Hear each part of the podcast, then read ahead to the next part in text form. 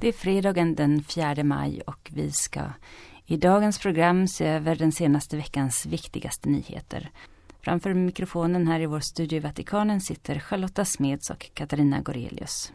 Den första nyheten är naturligtvis att vi har fått en ny hemsida. Vi har gått från Vatikanradions hemsida på svenska, norska och danska till vår nya hemsida på Vatican News med nyheter på svenska, norska, danska och finska. På vår nya hemsida kan man alltså även fortsättningsvis lyssna på våra program som en gång i veckan sammanfattar veckans viktigaste nyheter i form av en podcast. Vi har även en podcast som presenterar påven Franciscus trosundervisning under den allmänna audiensen på onsdagarna. Och detta gör Olle Brant som har jobbat på redaktionen under många år. Han fortsätter att presentera påvens katekeser. Så denna förändring att byta hemsida är alltså en del av den pågående reformen i den romerska kurien som ser Heliga stolens olika kommunikationsorgan, dagstidningen, radion, bokförlaget, tvn, pressrummet, webbsidor integreras under samma tak för att gemensamt publicera nyheter om påven och den Heliga stolen och den världsvida katolska kyrkan. Så vi fortsätter med vårt tidigare arbete och bakom den nya hemsidan Vatican News är alltså samma grupp människor. Det är alltså början av maj och vi ser vad påven Franciscus ber världens katoliker att be för under den här månaden. Påvens bönintentioner för maj månad är lekmännens mission. Påven ser att lekmännen står i främsta ledet i kyrkans liv och vi behöver deras vittnesbörd om evangeliets sanning och deras förebild. Låt oss den här månaden be för att lekmännen uppfyller sitt specifika uppdrag, den mission som de mottog i dopet, och sätter sin kreativitet i tjänst för att bemöta utmaningarna i dagens värld. Det är alltså påvens bönintentioner för maj månad att be för lekmännens mission. Men maj månad är även en månad under året som är särskilt tillägnad Jungfru Maria. Påven berättade därför under sin Regina Caeli på söndagen att han skulle börja maj månad med att vallfärda till Mariasanktuariet Divina Mor i utkanten av Rom där han skulle be Rosenkransen. Han uppmanade alla till att fortsätta varje dag under hela månaden att be Rosenkransen för freden i världen och särskilt för freden i Syrien. Påven Franciscus brukar ofta uppmana till att be Rosenkransen och har flera gånger sagt att Rosenkransen är den bön som har följt mig under hela mitt liv. Det är även de enkla människornas bön och helgonens bön. Rosenkransen är min favoritbön. Och påven ger alla han möter en rosenkrans. Guds moder, sa han, är alltid nära sina barn, är alltid redo att hjälpa oss när vi ber henne skydda oss. Hon låter inte vänta på sig. Hon är vår fru av beredskapen, alltid redo att tjäna. Påvens Regina Caeli den 5:e påsksöndagen fokuserade på Jesu ord "Bli kvar i mig, så blir jag kvar i er", som var taget ur dagens evangelium ur Johannes 15:e kapitel. Påven sa att bli kvar i Herren är att ha modet att gå ut ur oss själva, lämna våra bekvämligheter, våra begränsade och skyddade utrymmen, att svänga ut på det öppna havet för andras behov och för att ge vårt kristna vittnesbörd till världen. Modet att gå ut ur sig själv och gå in i andras behov kommer från tron på den uppståndne Herren och ur säkerheten att hans heliga ande följer vår historia. Och under den här veckan har påven Franciscus firat mässan för en liten grupp troende i kapellet Santa Marta 3 gånger. Förra fredagen sa påven då under sin predikan att himlen är mötet med Jesus. Himlen är inte en tråkig plats som vissa tror. Påven sa att under livet är vi på väg. Ja, men var är vi på väg? Vi är på väg till himlen. Och vad är himlen? Här börjar vi glida på svaret. Vi vet inte exakt vad vi ska svara på vad himlen är. Vi tänker ofta på en abstrakt himmel, en avlägsen himmel, en himmel där man har det bra. Vissa människor tror att det blir lite långtråkigt att sitta där i evigheten. Nej, det är inte himlen. Vi är på väg mot ett möte, sa påven. Det slutgiltiga mötet med Jesus. Himlen är mötet med honom. Påven sa att vi måste återvända till den tanken.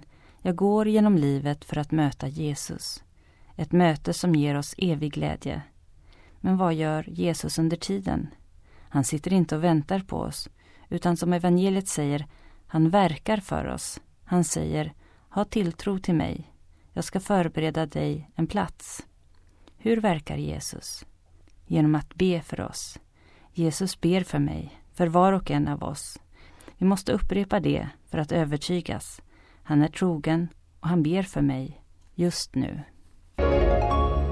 Och i sin predikan i Santa Marta på måndagen så sa påven att det finns god och dålig nyfikenhet.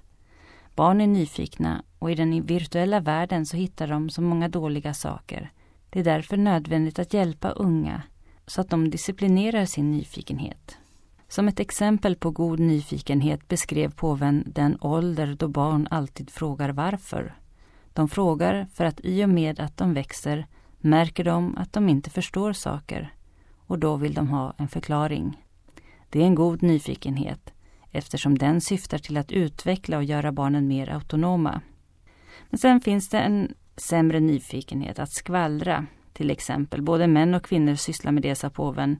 Den dåliga nyfikenheten består i att vilja luska i andras liv. Att försöka få reda på saker som du inte har rätt att veta. Denna typ av dåliga nyfikenhet följer oss hela livet, sa han. Det är en frestelse som vi alltid kommer att ha. Besluta dig för att inte se på och söka efter vissa saker, sa påven. Mobiltelefonen äggar oss till så mycket nyfikenhet i den virtuella världen. När barn i sin goda nyfikenhet har tillgång till en telefon så hittar de mycket dåligt. Nyfikenheten saknar disciplin och därför måste vi hjälpa barnen att leva i denna värld så att lusten att veta inte leder till lusten att vara nyfikna på ett destruktivt sätt som slutligen gör oss till fångar. Och igår på torsdagen under sin predikan så talade påven Franciscus om vad det är att förmedla tron. Att förmedla tron betyder inte att man ska driva proselytism, sa han som så många gånger tidigare. Som om man letar upp personer som till exempel ska stödja ett fotbollslag eller ett kulturcentrum. Nej, att förmedla tron är att vittna om sin tro med kärlek. Överföringen av tron kan inte ske mekaniskt, genom att man läser en broschyr och sen döps. Tron har en annan väg. Man förmedlar det man har tagit emot. Det är kyrkans utmaning. Att föda barn i tron. Påven Franciscus underströk att tron går från generation till generation. Från mormor till mamma. I en kärleksfull atmosfär. Därför är den första attityden kärlek när tron ska förmedlas. Och nästa är vittnesbörd. Kyrkan växer inte genom proselytism utan attraktion, sa påven och citerade sin företrädare Benediktus XVI. Tron överförs genom attraktion, genom vittnesbörd. Vittnesbördet väcker nyfikenhet i den andres hjärta. Och den nyfikenheten använder sig den heliga ande av när han verkar i personen. När man ser någon vittna om denna koherens i livet väcks alltid nyfikenheten. Varför lever de så? Varför offrade de sitt liv för att tjäna andra? Den nyfikenheten är det frö som den heliga ande sen formar. Vatikanmuseets tidigare chef Bartolomeo Nogara skrev dagbok som nu har överlämnats till museet och som avslöjar nya detaljer om livet inom Vatikanens murar under andra världskriget. Professor Nogara var chef vid Vatikanmuseerna från 1920 fram till sin död 1954 och han skrev utförliga dagboksanteckningar. Dagböckerna avslöjar hur han tillsammans med sin personal hjälpte judar och tog tillbaka stulen konst samt om samtal med påven Pius XI. Fader Janos Brenner saligförklarades den 1 maj i Ungern av kardinal Angelo Amato. Fader Brenner hann utföra sin tjänst som präst i 2,5 år innan han dödades i hat mot tron. Salige Janos Brenner hade ett rikt inre liv som avslöjas i hans dagböcker där man bland annat läser "Dessa är mina högsta önskningar, att vara helgon, välsignad och även välsigna andra." Han dödades i december 1957 då han var på väg till en döende man som ville bikta sig. Han hittades död med vänster hand knuten om det heliga sakramentet. Kardinal Amato sa vid saligförklaringen att fader Janos lärde unga ett gott evangeliskt liv, att respektera sin nästa, hjälpa behövande och främja samförstånd inom familjen. Alla älskade honom förutom den antikristna makteliten. Tusentals troende var samlade vid Maria Sanktuariet Divino Amore i Rom då påven Franciscus besökte den som inledning på Rosenkransens månad. Tusentals romare välkomnade påven på torget framför sanktuariet som är romarnas mest älskade helgedom. Påven bad för fred och försoning och hopp för hela världen med början i det älskade Syrien där folket är utmattat av ett krig som inte ser ut att ha något slut. Påven vädjade till alla ansvariga politikers och militärers samveten så att man genast får ett slut på den pågående förintelsen och respekterar den humanitära situationen så att hjälpsändningar kommer fram. Inne i sanktuariet väntade ett 100-tal troende och påven bad rosenkransbönen tillsammans med dem och de tusentals som följde det hela från torget. Då påven kom ut på torget igen bad han Ave Maria och välsignade de församlade. Vid den allmänna audiensen den 2 maj fortsatte påven Franciscus sin trosundervisning om dopet och talade om välsignelsen av dopvattnet. Påven sa, som ett tecken på vårt beslut att leva i mysteriet, med ett nytt och evigt liv tar vi avstånd från den onde och hans verk och bekänner kyrkans tro till treenig Gud. Påven sa, må vi när vi välsignas med heligt vatten med tacksamhet minnas gåvan vi fick på vår dopdag och be om nåden att uthålligt framhärda i våra ansträngningar att komma närmare vår frälsare.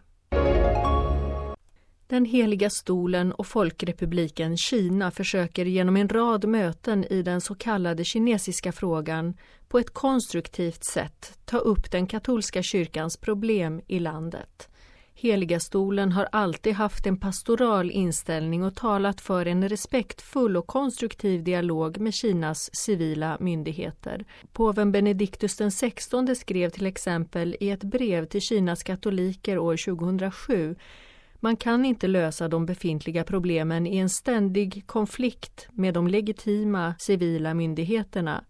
Och det är just i linje med dessa ord som påven Franciscus under sitt pontifikat har öppnat för en konstruktiv dialog i trohet till kyrkans tradition.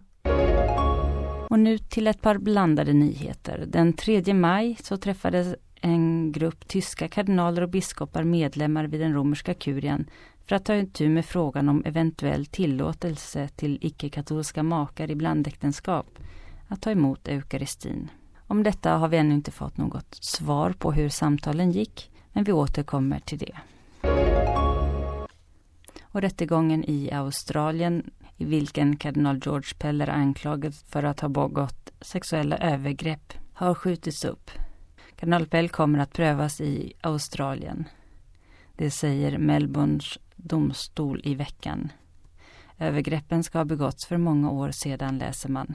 Domaren Belinda Wallington avvisade några av de allvarligaste anklagelserna som framkom under förhandlingen för 4 veckor sedan, men bestämde att det fanns tillräckliga element för en rättegång inför en domstol. Inte skyldig, sa den 76-åriga australiensiske kardinalen med en fast röst. I juni i fjol beviljade påven Franciscus honom ledighet från uppgiften som prefekt för ekonomisekretariatet i kurien för att försvara sig under rättegången. Och i samband med minnet av det armeniska folkmordet så framhåller Aram den förste, den armeniska apostoliska kyrkans näst främsta företrädare, att det armeniska folkets rättmätiga anhållan gäller inte endast erkännandet av folkmordet utan även att oförrätterna som begicks ska återgäldas. Aram den förste säger att han som andlig ledare frågar Turkiet om varför tusentals kyrkor, kloster och skolor fortfarande är illegalt exproprierade av de turkiska myndigheterna. Natten mellan den 24 och 25 april 1915 arresterades armeniska intellektuella, författare och andra män i det ottomanska riket, och detta var början till folkmordet. Under dessa år samlade man ihop drygt 1 miljon armenier som tvingades till långa vandringar, under vilka de dog av hunger, utmattning eller blev ihjälslagna. I samband med 100-årsminnet av folkmordet år 2015 så uttryckte sig påven Franciscus i hårda ordalag och underströk att det armeniska folkmordet var det 20:e seklets första folkmord. Idag är den armeniska diasporan spridd i 36 länder. Ett av de största och mest talrika samfunden befinner sig i Libanon, där tusentals armenier på minnesdagen deltog i en minnesmarsch som avslutades i Antelias i norra Beirut, där deras säte ligger. Men annorlunda är situationen för armenierna som lever i Turkiet och som är koncentrerade i det kurdiska området i landets sydöstra del, där man i fruktan för turkiska repressioner inte ens samlades den 24 april till minne av det armeniska folkmordet. Malteserordens 80:e stormästare är nu vald, fra Giacomo della Torre del Tempio di Sanguinetto. Han valdes på onsdagen i Malteserordens säte på Aventinen i Rom och var en av 12 kandidater. Påven Franciscus har informerats om valresultatet, och på torsdagen svor stormästaren sin ed inför påvens särskilda delegat, ärkebiskopen Angelo Becciu.